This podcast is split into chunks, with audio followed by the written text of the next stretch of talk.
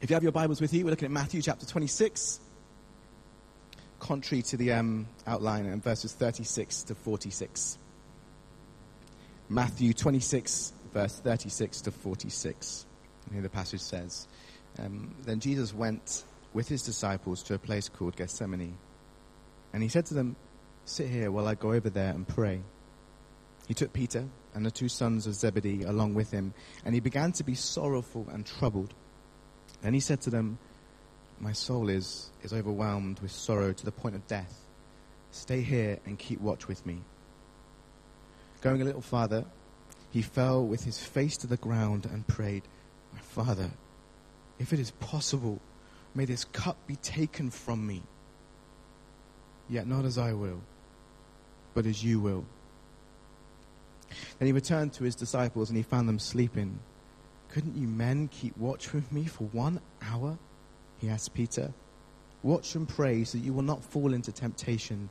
The spirit is willing, but the flesh is weak.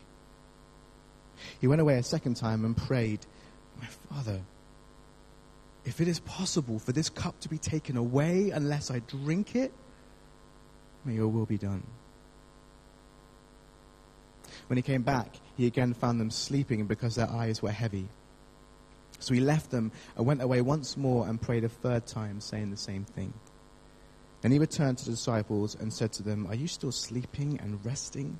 Look, the hour has come, and the Son of Man is delivered into the hands of sinners. Rise, let us go. Here comes my betrayer. Before I say anything else, I want to give this message to God. Father, um,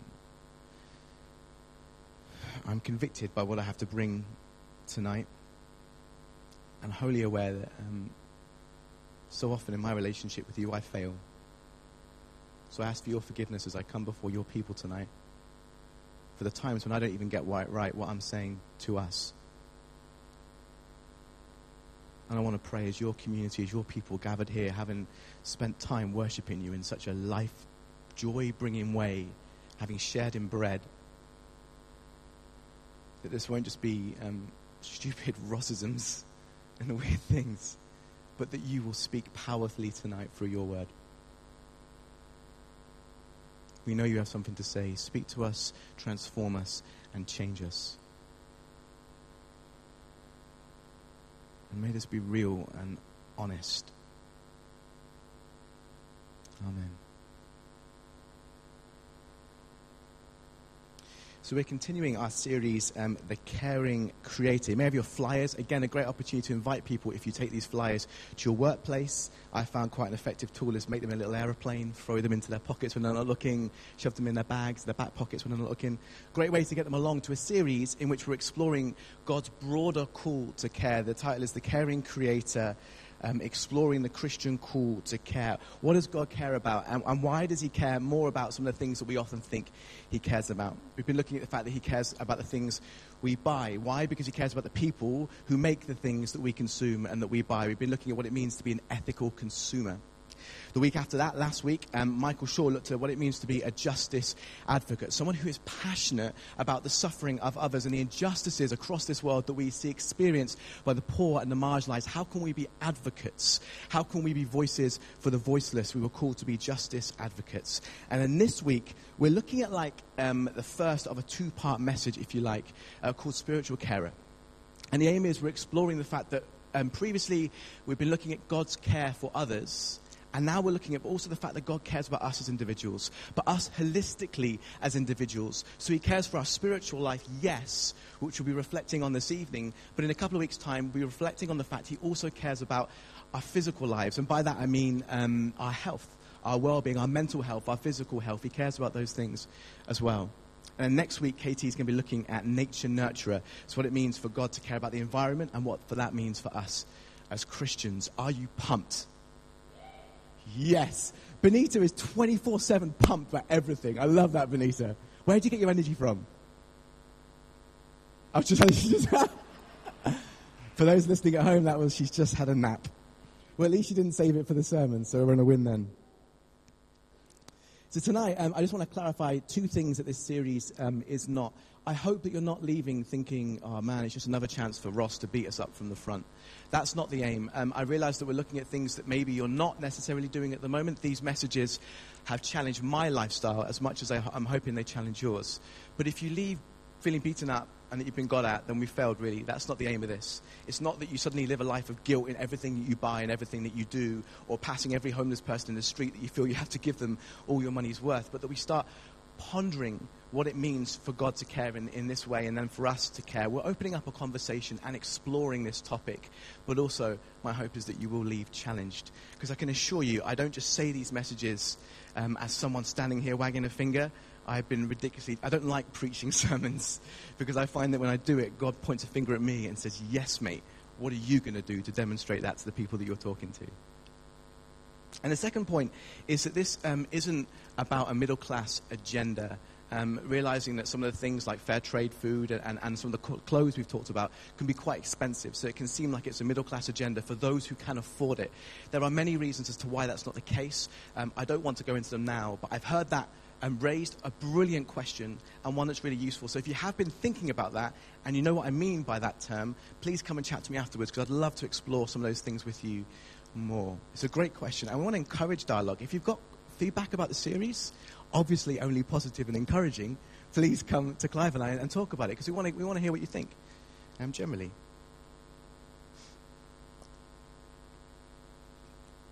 So I've got a pretty um, simple premise for tonight, and, and, it's my normal style. Hopefully, it's a bit of a conversation um, between us. And I want to say tonight, I'm not, as I prayed, some kind of example of all the stuff that we're talking about. I'm really passing on to you things that I've been gracious enough to receive from others. So, any practical advice I give tonight, don't think, oh, it's just Ross's stuff. It's not Ross's stuff. That stuff that Ross has been given by many people over the years. I'm privileged to have um, a family full of pastors. I say privileged, I should probably nuance that. That has its blessings and its curses. But I've been surrounded by people like, like Clive and John and Fiona, and looking around at many of you tonight who have told me all kinds of practical things you do in your faith. Um, and I'm s- simply stealing them. So hopefully they'll help you um, in your walk tonight. So, simple premise um, is this I believe there's no better way, thinking about being a spiritual carer, to nurture your spiritual life than to look at how Jesus lived his spiritual life, right? That's the basic premise. So, three qualities in the Gospels that really stand out in how Jesus lived his spiritual life that I want to explore with you tonight. Are you up for that? Let's get a bit of dialogue going on. Just say yes, Ross. Boom. Shut up, Ross. Jesus' spiritual life was relational. That's the first point. Oh, and I'm doing. Can I add, actually, Steve? Can I do it? Do you mind? I want to practice. I'm trying to learn how to work these clicker things. Yeah, boom. I'm going to play around with some of those ways of doing that later. Oh, too early. Oh man. the boy was doing so well for a second we can say um, a lot of things about spiritual spirituality. We can say a lot of things about our spiritual life, but if they don't begin with relationship, I feel we miss the whole point of the Christian faith. Because the Christian faith is about relationship, a relationship with the living God. And, and just think about what we're saying for a second. Jesus died on the cross for us. Three days later, he rose again. That act conquers sin and death, and it created a way to the very Father, the very God that we worship, that we can have a we can call God Father. That is insane. Think about that for a second. The intimacy, the closeness that that requires to have a relationship with the living God. We say this all the time, and yet this is a radical claim. We don't claim God is distant and aloof, some judgmental grandfather sitting in the sky, wagging his finger at us at every single thing we do, making life miserable and boring. But we believe in a God who loves us and for some reason wants a relationship with us. Whatever we say about spirituality, it is that it is relational. And we see this in Jesus' life. He, he used terms about God which would have challenged the way people thought about God. He used the term father. Think about that term for our God, daddy, right? Abba Father, Daddy. There's something about that term that is so intimate that a child who can barely walk or speak would come up to their father and call them that. Jesus used the term Father. And in our passage we're looking at tonight, we get a glimpse into this private prayer life of Jesus where he's on his knees before God. No uh, bars held, he's just giving everything to him. And in verses 39 and 42, he cries out. Can you imagine the anguish, what he's facing, what he's about to go through? These aren't nice, glib words.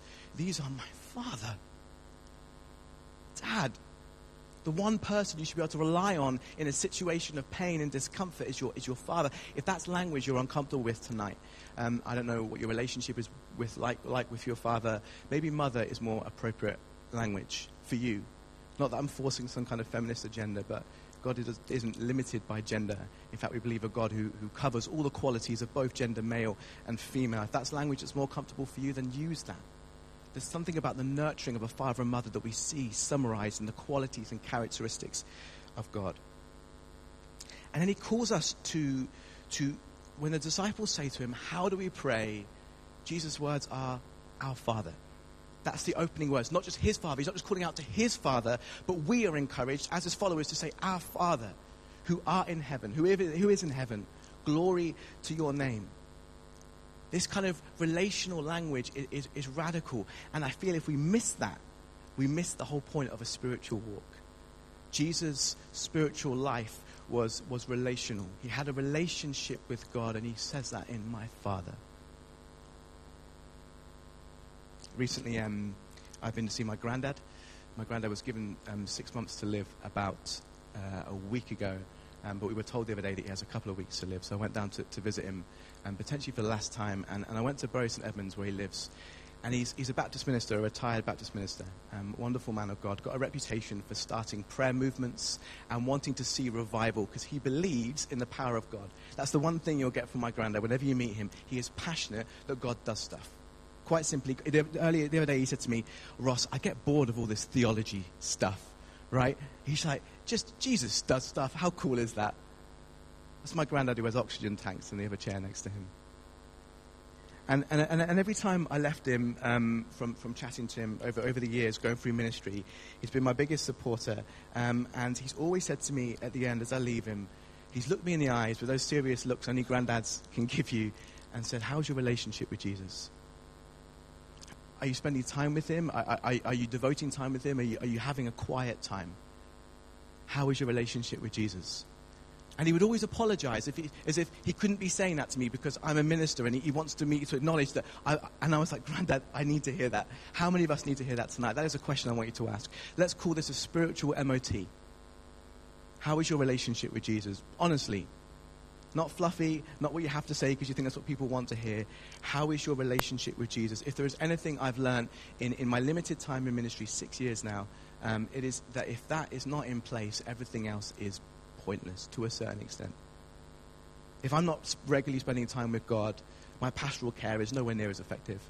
If I'm not regularly spending time with Jesus, nurturing that relationship, my preaching is nowhere near as effective. Because all of these things require the God that I love and worship. My job role, and our job roles in general, right, as ministers, make no sense unless Jesus is at the center of all we do. How is your relationship with Jesus? That is a question that, you know what, I actually want to pause on for a second. Yeah. Can we take a minute, just in the silence, to ask yourself that question honestly and ask God, how is your relationship with Jesus at the moment? Because you say it's not until you realize the problem's there that you can begin to fix it, right? If there is a problem, there is. Let's take a moment, just in the silence. Ask God that question How is your relationship with Jesus? Jesus, in this time of silence, I want to pray as we continue in, in, this time of reflection and, and this conversation um, that you will be stirring in us. If that is something we need to hear tonight, if that is something we need to reevaluate where we're at with you, then may you stir that. If this is word for the word's sake, it's pointless, but Jesus, if you are in, in this, we know you can change lives. Amen. So Jesus' spiritual life was relational. It was about his relationship with his Father. But Jesus' spiritual life was also real. And I don't know about you, but the passage that we're looking at tonight, the thing that strikes me most is, is how Jesus comes to God. We have this glimpse into his private life, as we said, his private prayer life. And he's so honest.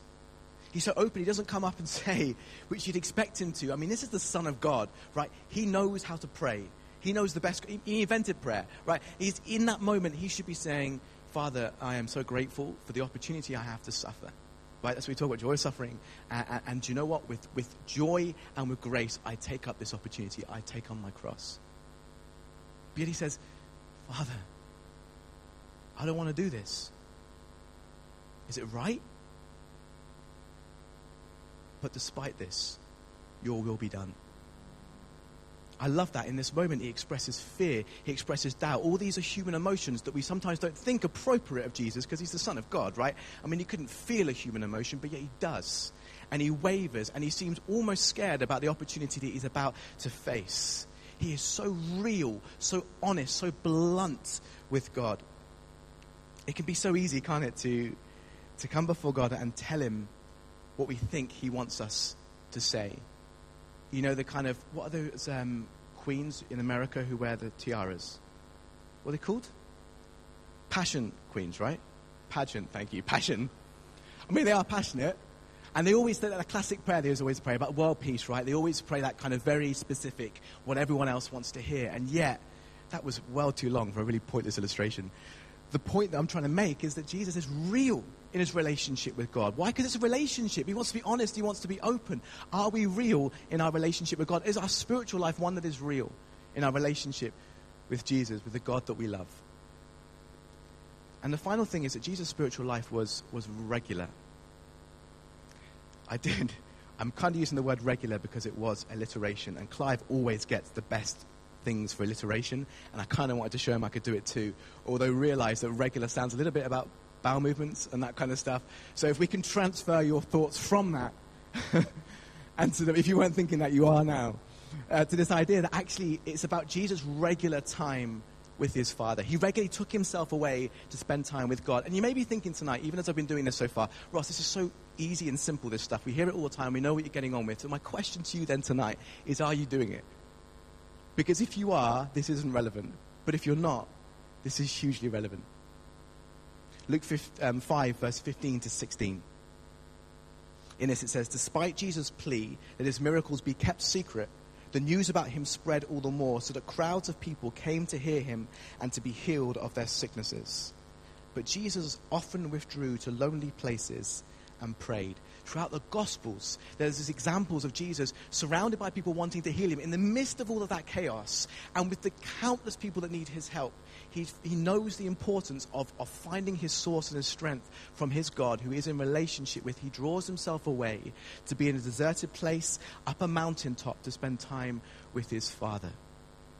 Are we regularly spending time with God? I found over the years there is a direct correlation between how close we feel to God and how much time we're spending with Him.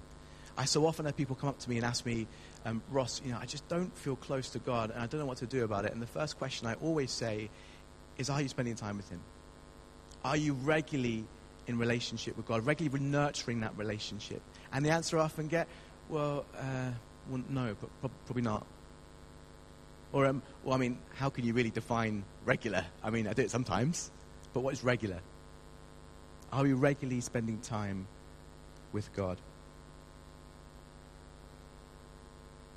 So the theme of this series, Steve, I miserably failed with the whole clicker thing. I apologize. You may have been thinking I've been doing that in my back pocket. I haven't. Steve has been doing the magical clicky device. Um, as we've been trying to do with this series, is we've been trying to um, have practical applications for everything we're exploring. So explore the theme, and we want you to go away and to have practical ways you can implement that from tomorrow, let's say. So tonight I want to do the same thing with this theme, and I want to go back to the words that we've been exploring relational, real, and regular. Things that we see in Jesus' spiritual life that jump out to us and are encouragement for us to grow near to Him. So the first of, of relational, how can we make our quiet times with God about relationship, maybe more than duty? Do you ever feel that you do your quiet time, your time, what I mean by quiet time is that time with God, more out of a duty um, than you do out of a relationship with Jesus? Right? It becomes something you've got to do. And ultimately, on occasion, if you're honest, it's because you believe that if you don't do it, God won't be with you that day. When in fact, what we see is this idea of a relationship. Let's, let's turn that thinking for a second. What if we think about it as our quiet time is us spending time with our th- father, with our mother, with our friend? I love the language of, of and I'm going to coin this tonight, of grabbing a coffee with Jesus.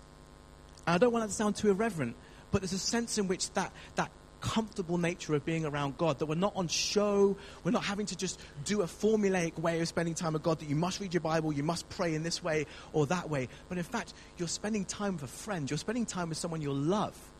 And there's a sense of ease in that. Maybe um, tomorrow you ask yourself, you know, what do I, what do I want to do with my father today? What do I want to do with my mother? Why can't we be creative in the way we explore our, our devotionals? Um, I've got this book called Quiet Spaces. The interns have been using a little bit as well, right? Um, do you like it? It's pretty good, right? So it's a kind of creative way. Alice has used it as well, and Met Jonathan used it. Um, creative ways to do your devotions rather than having um, a kind of long uh, Bible reading or something like that. There's all kinds of journal things, art things. Um, it just appeals to that other side of our brain that we so often don't use. You get a theme every single month, and it's just a different way of thinking.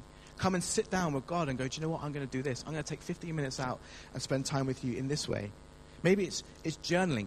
Maybe you can just pick up a journal. If you don't have a journal, best bit of advice you'll hear, get a journal. They're amazing. Get writing in them about how you're feeling, not like a Dear Diary thing necessarily, but, but where you're really at, and then asking God to speak to you in it.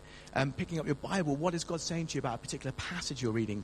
Draw pictures. I mean, mine's full of pictures and random scribblings and pictures of my face, actually, on that one. so egotistical.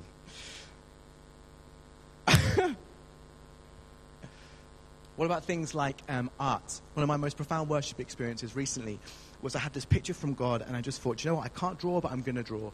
And I just enjoyed that experience. It was like God was sitting with me in it. It was such an incredible experience, drawing this picture of a father holding a child. Maybe going for a prayer walk, saying to God, I want you to be with me in this. Maybe you don't say anything because you find that really awkward walking around and praying. Or maybe you just go for a prayer walk and you just whisper to yourselves quietly, Clive finds this infuriating that when we do prayer meetings, I always stand up and walk.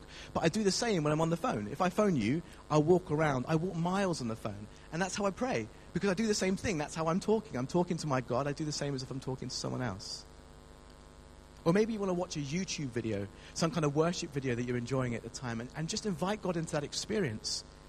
Why does it have to be so long? Why does it have to be so boring and duty bound? But in fact, you're spending time with someone who you love, that you're in a relationship with. Maybe you want to listen to the Bible because you're bored of reading it. Or maybe you want to read the Bible in a different translation, the voice translation, for example, an amazing translation, really different. The words are different. The way it's, it's phrased just challenges you to think about the context and what's going on because it's not what you're used to. So, how are you um, spending your quiet times focused on the relationship with God? How's your relationship with Jesus?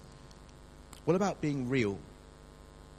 You ever find you, um, when you come to pray, um, say you've been hurt that week, and, and, you come to God and you say, Father, um, I just want to pray a blessing upon Jane, and I want to pray you give her wisdom in the coming week. Reality is that week you've gone into work, Jane's um, really hurt you by the things she said. She made a sly comment to one of your friends that you overheard. And in fact, she's consistently been doing that. She's been passively aggressively doing things all week. And you thought, for someone who you cared about, you felt really hurt by what she said. And in fact, wouldn't a more honest and more real prayer be, Father, know, Jane is infuriating me. I don't get her at the moment. I don't understand what she's doing. I, I don't know why someone I care about keeps doing this to me. And if I'm honest, all I want to do is slap her but help me. and it seems weird and you laugh, but if that's what you think, God knows our thoughts, right? I mean, that's going through your mind at the time. To say to him, I just want to pray a blessing over it. I love that when, when, as Christians, something goes wrong and someone really annoys us, and we go, oh man, they're so annoying. Bless them. Just bless them. Well, that's not what you want to do. Bless them's the last thing you want to do, unless bless them's a new word for slap them. I found over the, over the years that there's, if something's on my mind as I'm coming to do a quiet time and spend time with God, if it's something that I'm genuinely thinking and wrestling with, if I don't bring that before Him, um, everything else kind of fades into, into non existence. In fact, it's in those moments where I've got something that's on my heart that I'm not sure how to express to God, but I just try in some way, no matter how angry or aggressive or stupid that comes out, that sense of reality and honesty seems to allow the rest of the devotion um, to flow.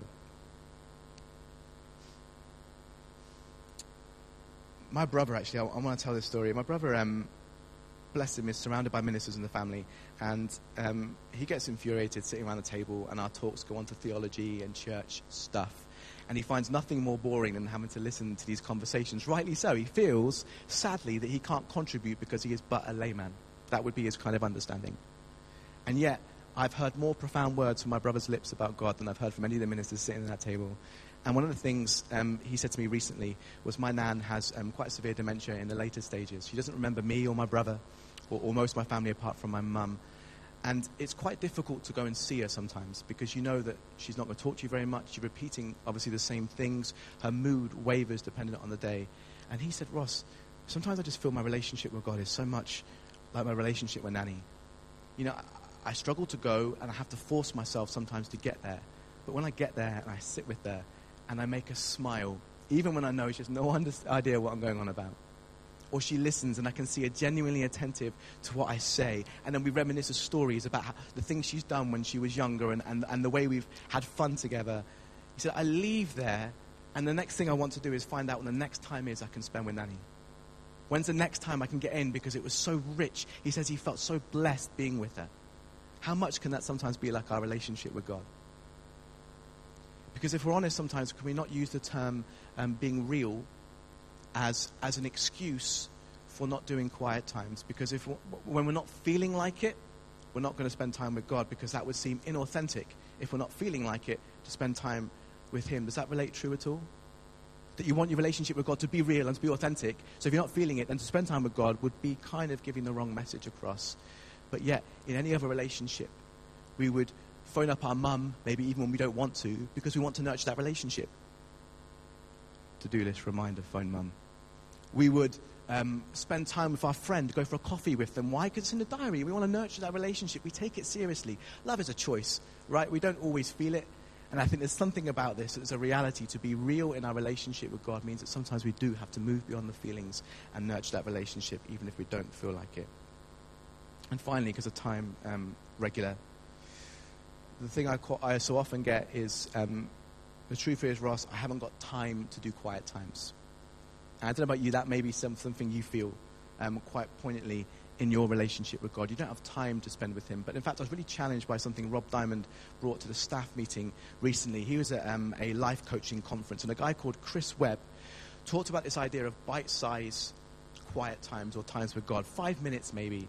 And you know, often we get to that point when we go, oh, I can't do a quiet time. But what that really means is I haven't got the half an hour spare that I really need to do my quiet time or normally have to do my quiet time. But then you don't spend time with God. What about if we had a more realistic expectation of just a bite sized five minutes?